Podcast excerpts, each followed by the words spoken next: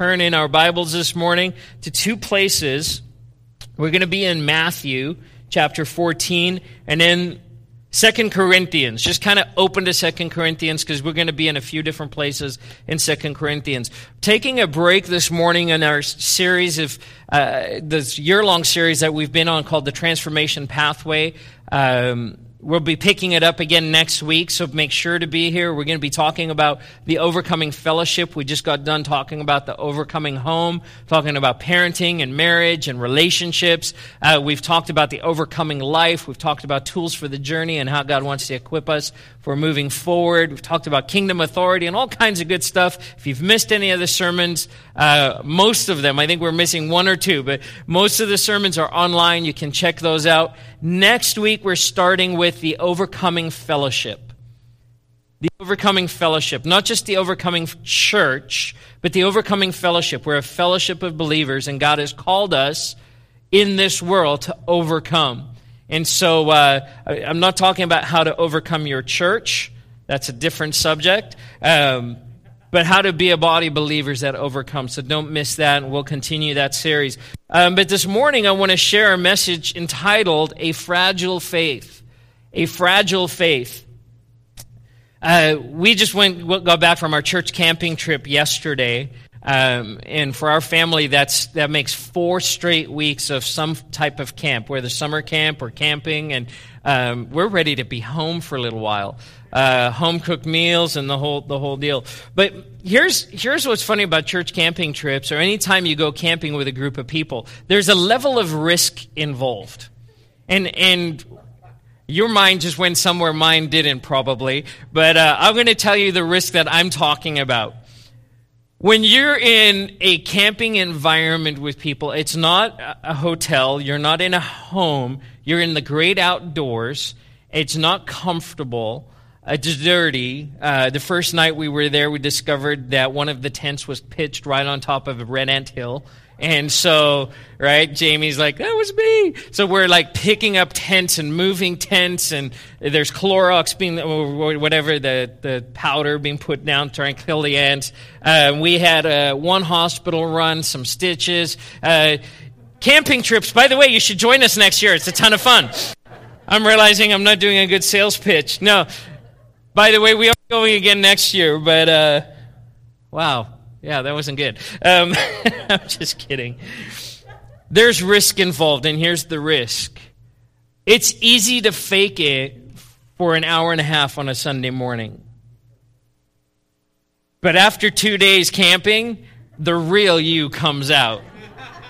Right? You can't really fake it anymore. and and, and I, I honestly had this thought, and and I work at being consistent in my life that, that who I am here at church is who I am at home. Um, and I think there's a lot of pressure in the world to adapt to your environment, kind of be a chameleon. But I had this thought going into this camping trip. This is the first trip that I'm doing like this with our church, new church family. Which, by the way, it's eight. It's been seven months already. Is that incredible that we've been here? Um, but it's the first trip that we're doing of this this kind, and I'm thinking oh man, I hope people still like me after the trip. Um, not not that I become some kind of weirdo on a camping trip, but but man, you you know that you're you're kind of putting yourself out there. The real you will shine, especially you wake up in the morning, you're cold, you're crawling out of your sleeping bag, you haven't had your coffee yet, right? And that's the that's the you that people get to see. Um, and it got me thinking about how we need to be real people how we need to be real people. That, that I think in our world today, there is a lack of being real. We do fake really well. Now, what I'm not talking about is self awareness. Psychology, in psychology, they talk about self awareness, which is basically, you know, you, if you walk into a room, the person who's talking louder than everyone else, not very self aware, and so they kind of that filter's not there, or they're just brash or rude.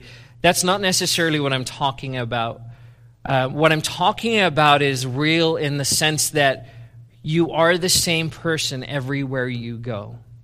Whether at work or at home or at church or on a camping trip or on a missions trip or at the grocery store or at Starbucks, you are who you are. And I think there's so much pressure in the world today to cover up the real you, to try and perform and, and, and meet people's and, and please people's expectations of who you should be. Eh, eh, does, is this making sense? And we start giving into that so much so that we get to a point where you kind of wonder wait, who am I? Part of that is, is every one of us has scars emotionally and phys- physically, spiritually. There's things that have happened in our lives that we go, man, if people knew this part of who I am, they wouldn't want to hang out with me anymore. I would guess in a room of this with this many people in it this morning, there's there's probably a good number who'd say, if people really knew who I was, they wouldn't love me. They wouldn't give me a hug during the greeting time. And I just tell you right now, that's not the heart of God the, the father we were talking about this morning that embraces his children, that's, that's not a part of who we are. That's a lie from the enemy. But we start buying into that lie because it's around us. And so you have to adapt. You have to fit into the environment that you're in. Really, it becomes a protective mechanism so that you're not rejected. But it's fake. We were up at camp, uh, our youth camp. We're getting to the end of our, our our summer camp series. And I was having a conversation with Pastor Kelly Fellows, who's our next gen uh, rep for the district. He's also uh, he's also our um, associate or assistant district supervisor. Many of you got to meet him when he actually was here helping us through the, the transition process. But we were talking about the process of kids going from the mountaintop back into real life. We had almost 2,000 campers between third grade and 12th grade come up to camp this summer. And God did amazing things in their lives. We heard some of the testimonies of our own youth and our own kids who were just, the Lord just rocked their worlds.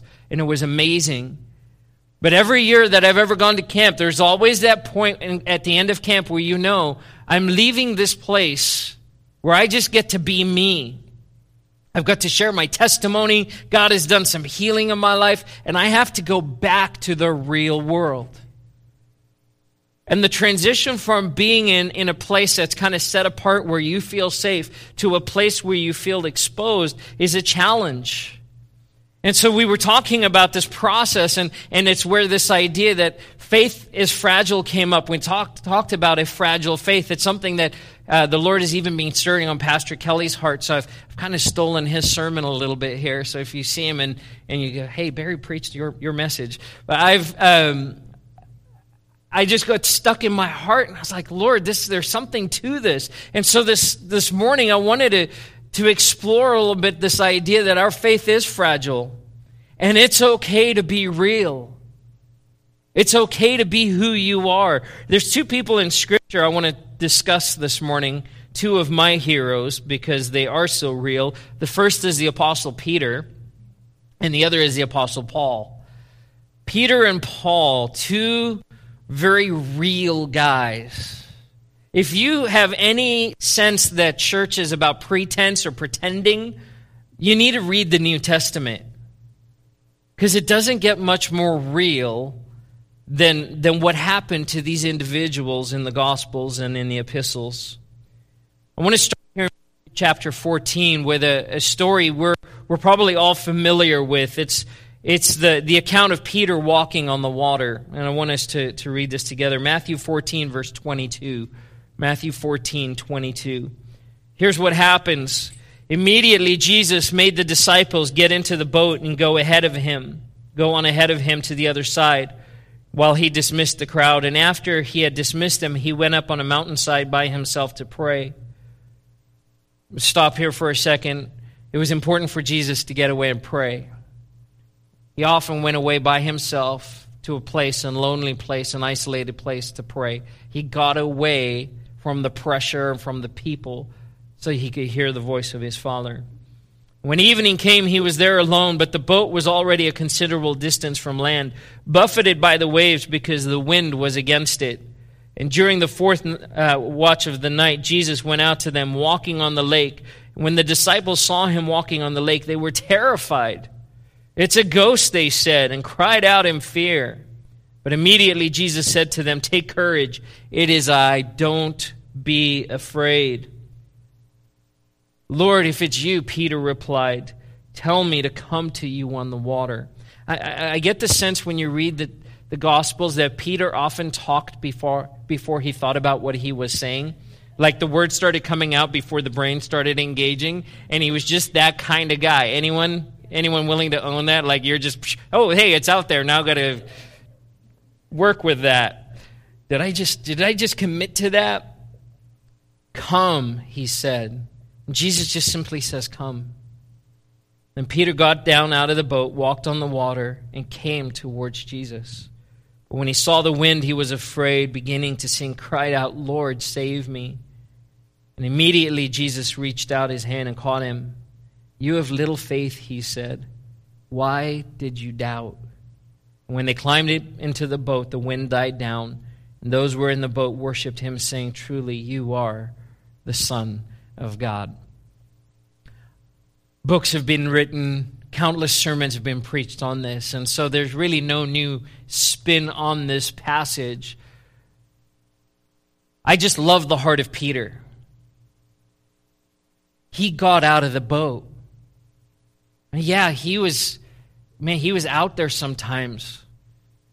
You know, he was about as real as you get. Sometimes too real. You're like, Peter, tone it down a bit.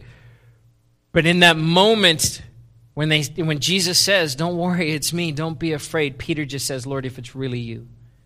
And his faith, he has this faith that just, it's got these peaks and valleys. He's up and down. And, and in these moments, Peter just shines. Just tell me, just come, just tell me to come to you. Jesus says, Come.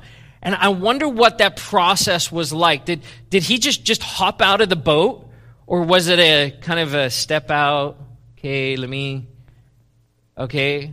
I, am I'm, I'm imagining Peter, if in, in my version of the story, I, I think he just went for it.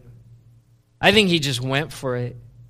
And he starts walking on the water. Okay, church, Peter walked on water. Have you tried that lately? Doesn't go so well. He walked on water, and I think we get so familiar with these passages, we forget how awesome that is. And he starts walking towards Jesus. But then, a fragile faith. He starts looking at the waves and the wind. Imagine there was a little glance over the shoulder back at the boat, now realizing uh, the, the boat's 20, 30 yards away. This isn't a good situation. See, Peter's a fisherman. His, his happy place is in the boat. Fishermen don't go in the water, the fish come to them in the boat, right? His happy place is in the boat. But now he's in a place where he's exposed himself and he has to stand, literally stand, on the water. But fear seizes him and grips him. And Jesus says to him, You of little faith, which I've heard so many sermons on this where it's the strong rebuke. But you know, I imagine the heart of Jesus in this moment is Peter, way to go. Now do better next time. I recognize that there's weakness. I recognize that there's, there, there's a struggle here. There's a tension that exists. Can you imagine the tension of that moment? Peter, now up to his waist in the water, reaching his hand out, and Jesus restoring him and bringing him up, and how Peter must be feeling in that moment. How about this? How did the other disciples feel in the boat? Because they didn't get on the water, did they? They didn't walk to Jesus. They, there must be they're, they're probably thinking what they're always thinking. And there's Peter doing his thing again. Peter walked on the water for a moment, but he did it. Jesus says, You have little faith. Why did you doubt? There are things that come into our lives that will put pressure on our faith. That today I can be standing strong, and tomorrow I feel like I'm in a pit. And I've been a believer for 35 years, and I can't make sense of it sometimes. And there are days where I'm just frustrated. I'm just frustrated. I'll preach a sermon on Sunday where I know God moved, and on Monday morning I wake up discouraged. It's like, oh Lord, what is wrong with me? Anyone feel that way? What is wrong with me? God says, You have a fragile faith. You're not unlike Peter, where the things around you exert so much pressure and expectation that I can walk out of church, I can walk out of a youth camp or a youth retreat or a men's retreat or a women's retreat or, or, or, a Bible study or a prayer meeting and feel on top of the world, but I walk back into an atmosphere where the enemy is waiting to come against you and tear you down. There's a tension that exists, that same tension that Peter felt. I want us to read this passage out of 2 Corinthians 4. I love this passage of Scripture, 2 Corinthians 4, verse 7 through 9. And here's what I want us to do I want us to read this out loud together. So uh, you can open there in your Bibles, but let's read off of the screen so we're reading the same version. Um, but I think declaring these words out loud will be important for us to, to, uh, today. So, ready, go. But we have this treasure in jars of clay to show that this all, surpassing power from God, is not from us. We are hard pressed on every side, but not crushed, perplexed, but not in despair, persecuted, but not abandoned, struck down, but not destroyed. Amen. We have this all surpassing power in what? Jars of clay. Listen, if I'm choosing something to store uh, something precious in, something powerful in, I'm not going to choose clay. Right? I'm looking for the titanium. Let's get something that's like double insulated, it's strong. Why is it that God chooses these jars of clay, these weak vessels, and He says, Listen, I'm just going to put my power in you. And I'm going to let my power work through you in such a way that you will withstand the forces that are pressing in from the outside. I, step back and go, God, would it just make sense to just get a better vessel? Let's upgrade the vessel so that there's nothing leaking out. You ever feel like a leaky Christian? Like, I had faith yesterday and today, like, where did it go? God says, no, no, no, no, no. The focus is not the vessel. The focus isn't the jar of clay. The focus is the all surpassing power of God. Which Paul says, listen, if it were about me, if it were about how strong I was, I would get the glory. But at the end of the day, who gets the glory? God does. And when God gets the glory, guess what? Your faith is built. See, I can go back and look across my life and go, God did this here in this season, and He did this at this place, and He came through in this way, and He brought healing in this place. And when I start thinking about those stories, like Romans 12 talks about, right? We overcome by the blood of the Lamb and by the word of our testimony.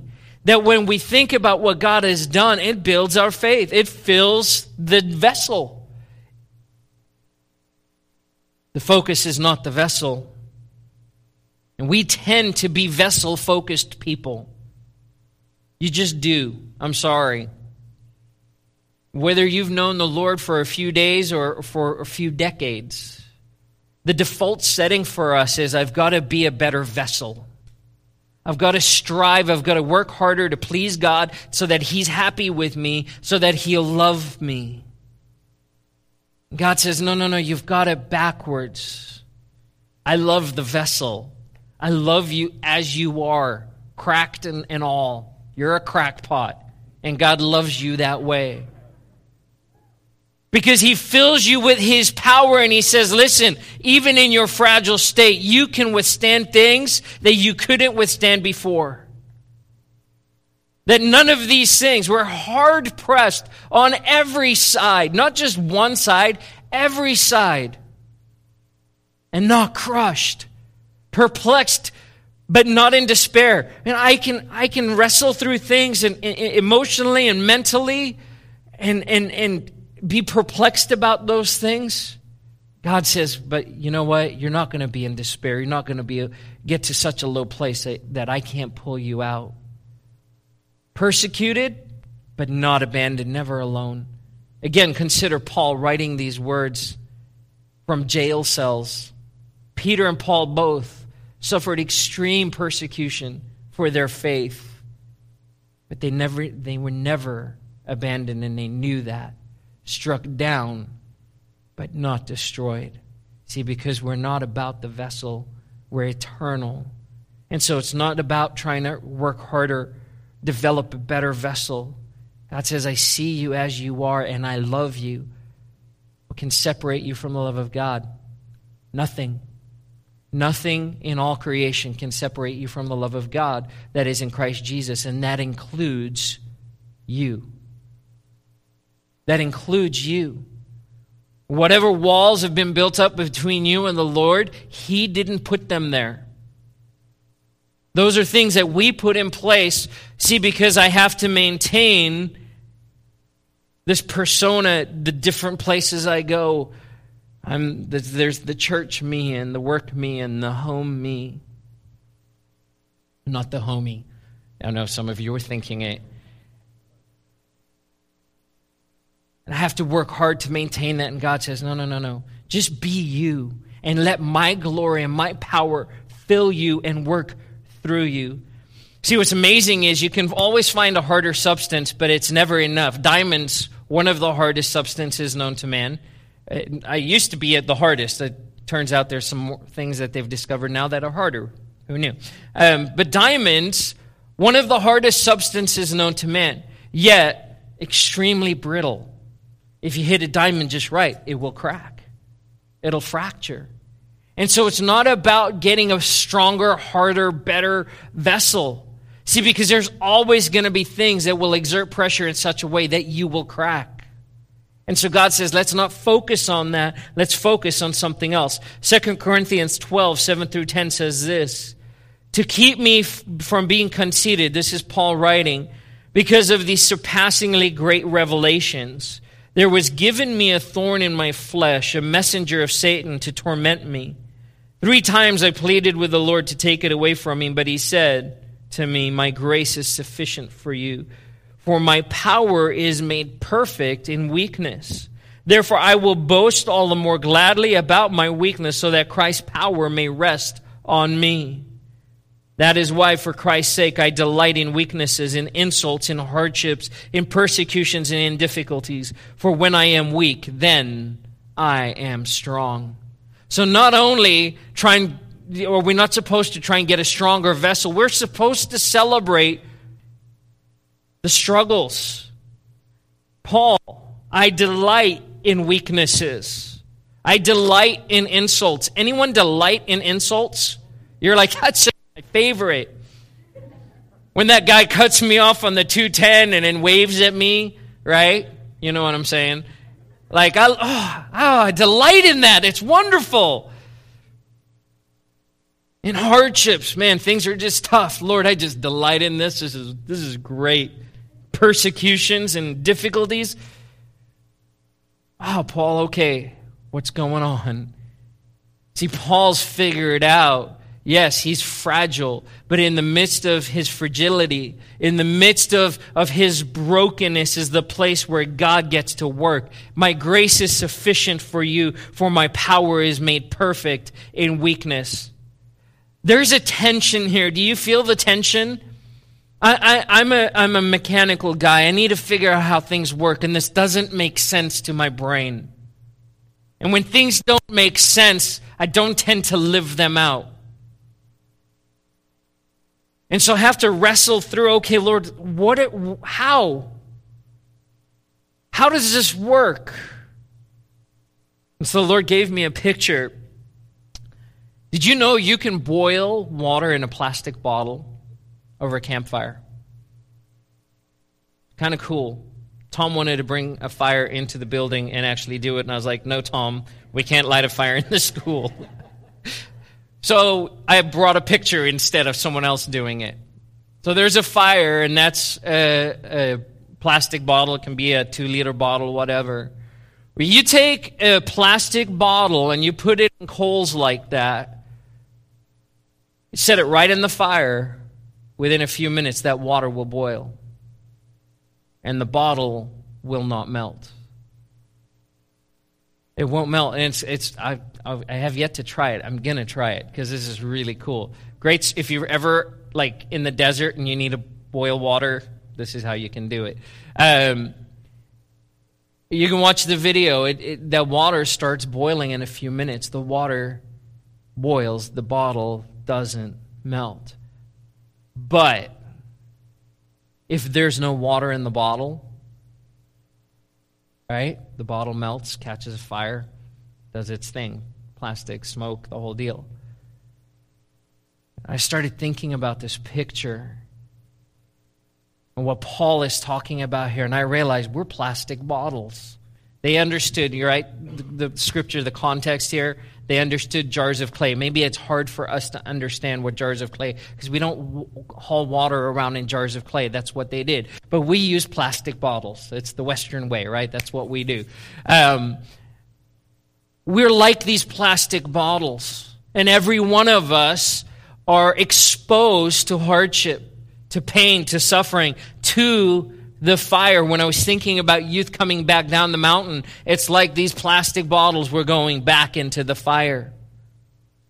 And the Lord started showing me that what happens is, is, is when, when we're filled of, of, of His Spirit, which, by the way, water is significant, right? Of the Holy Spirit. When we're filled with the Spirit, it doesn't matter what the outside forces exert on us. See, because the Spirit absorbs all the heat and pressure, and we're not touched, we're not fazed. And not only does the bottle not melt, there's a reaction that takes place inside the bottle. Think about this for a second with me. Picture yourself as a vessel, as a water bottle in your work, in your home, in your neighborhood, where these forces are coming and exerting pressure on you, there's heat being applied. The Spirit of God inside of you is greater than the outside, outside forces. And when the pressure comes and the heat comes, what happens on the inside is that the Spirit is ignited that there's a bubbling up of the Spirit of God inside of you in the moment of the trial, in the moment of the testing, in the moment of the fire, where there's a reaction that takes place that releases energy, that releases power. You tracking with me? I got so excited. I was like, Lord, I need more of your Spirit in me. Because I've always used the gas tank analogy that the Spirit of God in His. It's like having a car, but you to put gas in the car to be able to apply that power. But I love this even more because there's this direct thing. It's not about me going fast. It's about me standing strong in the midst of the fire, in the midst of the trials, in the midst of the pain, and then allowing God just to do His thing. And see, I don't have to be to pretend at that point. I don't have to be fake. I can just be me, and then God can be who He is. The Holy Spirit can do His work inside of my life. And there is an effect. Not only that, it goes a step further. We're at this campground this weekend. Um, we get this notification. We're all got our bathing suits on, and we're ready to go to the pool, and we get a notification. Everything's shut down. You guys are really going to go camping after this. Um, everything's shut down they got a, a water report back. The water testing com- company came back, came out and tested their wells, and they got a report that there was something, some bacteria in the water. And so there was notices up, notices up all over the camp. Boil your water, right? You have to boil your water. Don't just drink the water. You got to boil your water. That when the water is boiled, the impurities and the things that are on the inside get purified. The process that God has for us is that He says, listen, you're a broken vessel, you're fragile, you have a fragile vessel, but I'm going to fill you with my power.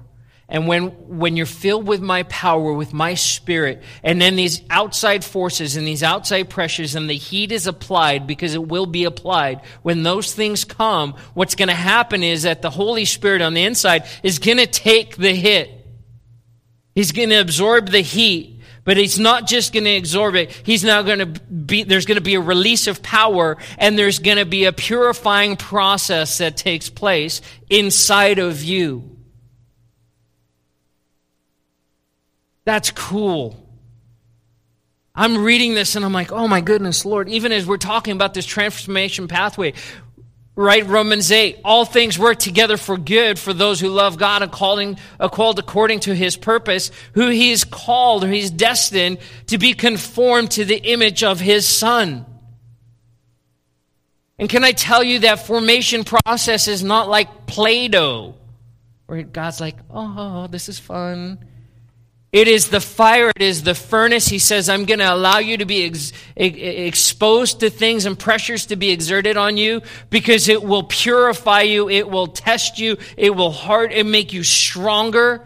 It will do something in you, and as that takes place, you will end up looking more like Jesus because of what's happening on the inside. This conforming to the image of Jesus is not about me simply saying, uh, okay, I've just, I've just got to be more like Jesus today. Okay, put my Jesus face on. Right? I'm going to pull, wear a mask or a bracelet. And those, those can be great reminder. Not a Matt, don't wear a mask of Jesus. That's just weird.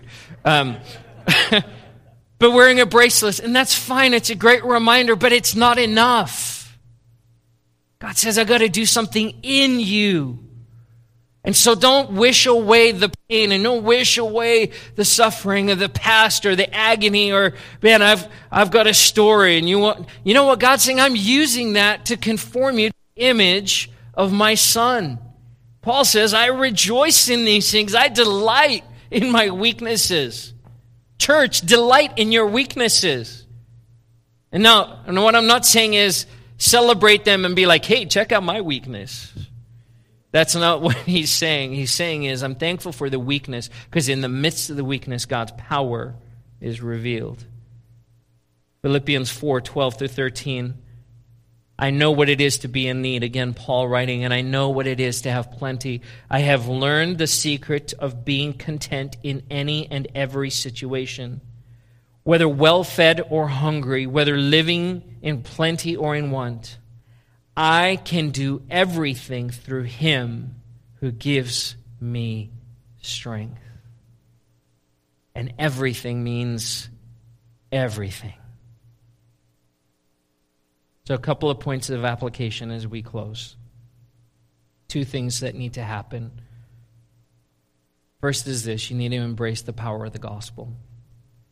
You need to embrace the power of the gospel. We have in the world today, in the Western church, a diluted idea of what the gospel is because we, we think gospel, Billy Graham, sinner's prayer, and that's it. Paul had a strong Christ and cross centered theology. Now, Paul wrote about the Holy Spirit probably more than anyone else. But when you read the epistles, when you read the writings of Paul, it all came back to the cross. Everything was about Jesus Christ. It was the work of the cross. It was the cross, it was the cross, it was the cross. This amazing grace. This is amazing grace, right? The fact that Jesus would go to the cross on your behalf, that he would take the sin of the world, he would take your sin upon himself. That when we embrace the gospel and the power of the gospel, we recognize I'm not who I was. That God has done something for me and in me that I couldn't do for myself.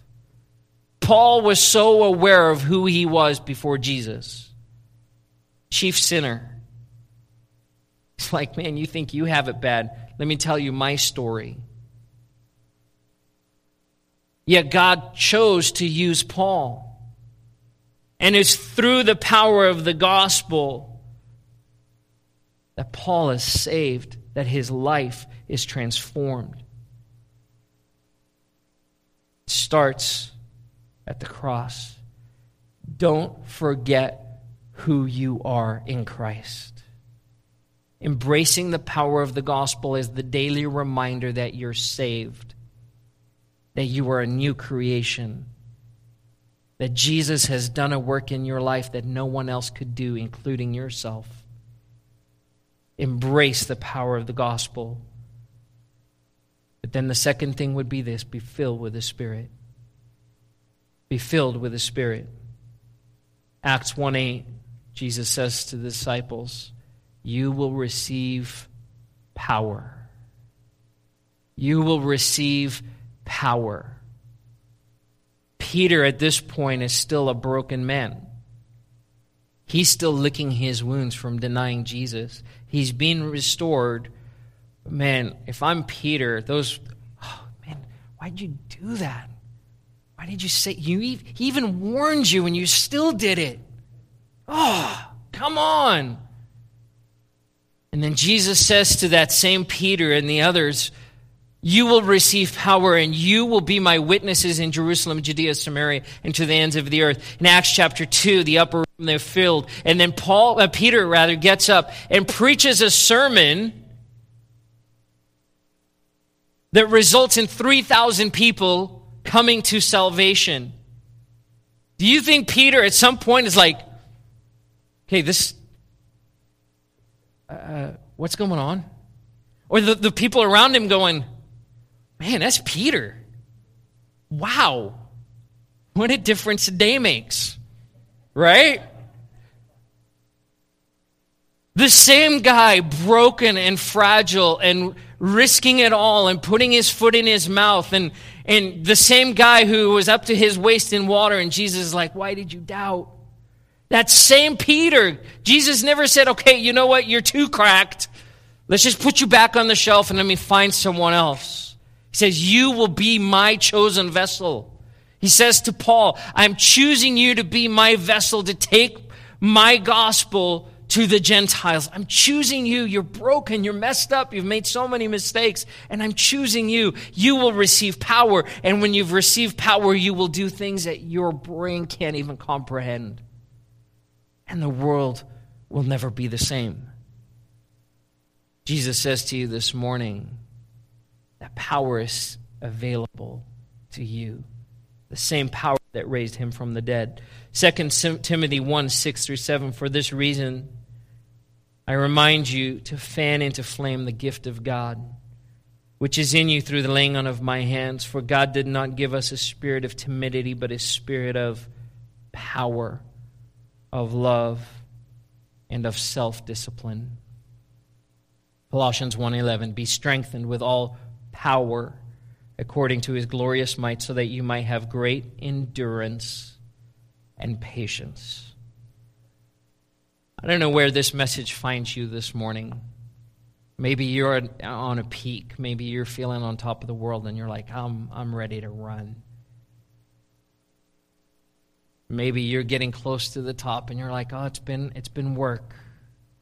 Maybe you're in the valley. Maybe you're in a low point feeling like, you know what? Yeah, I'm tired of faking it. I'm tired of pretending. I'm tired of trying to be the person everyone wants me to be. You know, the only person that cares is Jesus.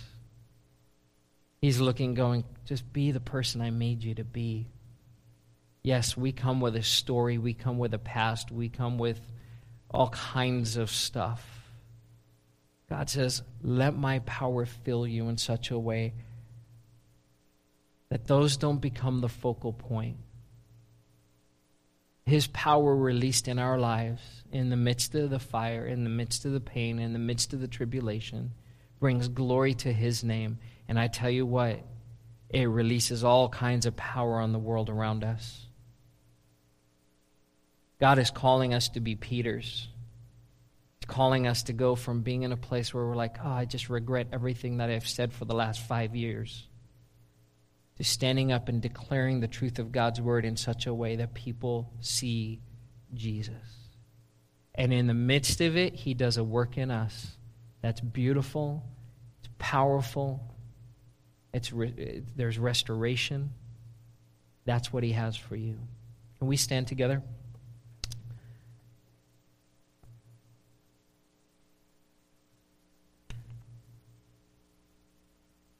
In a few weeks, we dive into the Overcoming Fellowship series, and beyond that, we'll be talking more about the power of the Holy Spirit moving in, in the midst of the church. There, will be a couple of messages on, the, on that subject. But it really felt like this morning God wanted to tinker with some hearts. He wanted to do some surgery. Um, to bring some encouragement, to maybe shed some light.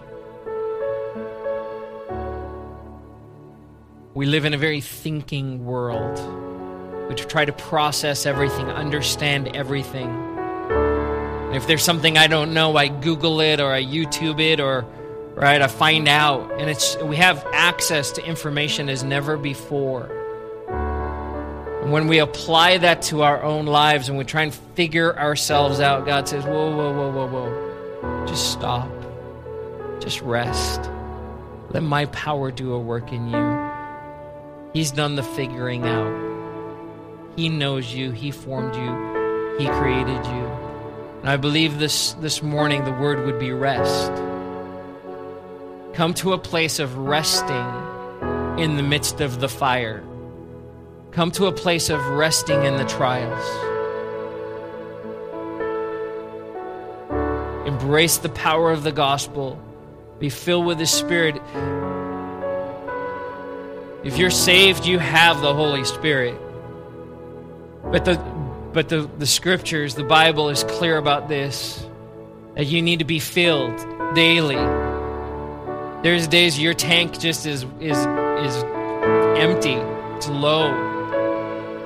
Don't drive to the point where the light is on and you're right, you're on the E. Be filled, be in the word, be a person of prayer. Just simply ask, Holy Spirit, fill me to overflowing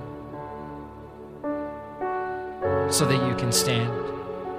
Father God, this morning I'm thankful for the encouragement of your word. I'm thankful for people like Peter and Paul Lord, that you didn't use perfect people, that you chose to use people who were weak and broken just like us. Jesus, even yourself, you said that you were subject to the same temptations, to the same pressures, so that we would not have a Savior we couldn't relate to, that we could relate to you this morning because you walk through the same things. But because of the power of the Holy Spirit in you, Lord Jesus, that you were able to stand. And God, that you've given us the same ability this morning, that you've filled us with the same Holy Spirit. Holy Spirit, that you've come and you've taken up residence in our lives. And so, Lord, I pray this morning that you would restore those broken places those places where we've tried to build a better vessel and you said, no, just embrace my power.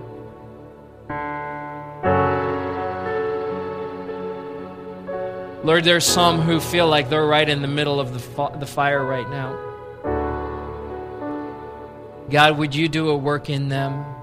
Would you do a work in us? Lord, that that fire, those flames, turn into a beautiful thing as you release power in our lives, as you purify our hearts, as you form us into the men and women that you've called us to be, for the glory of your name. In Jesus' name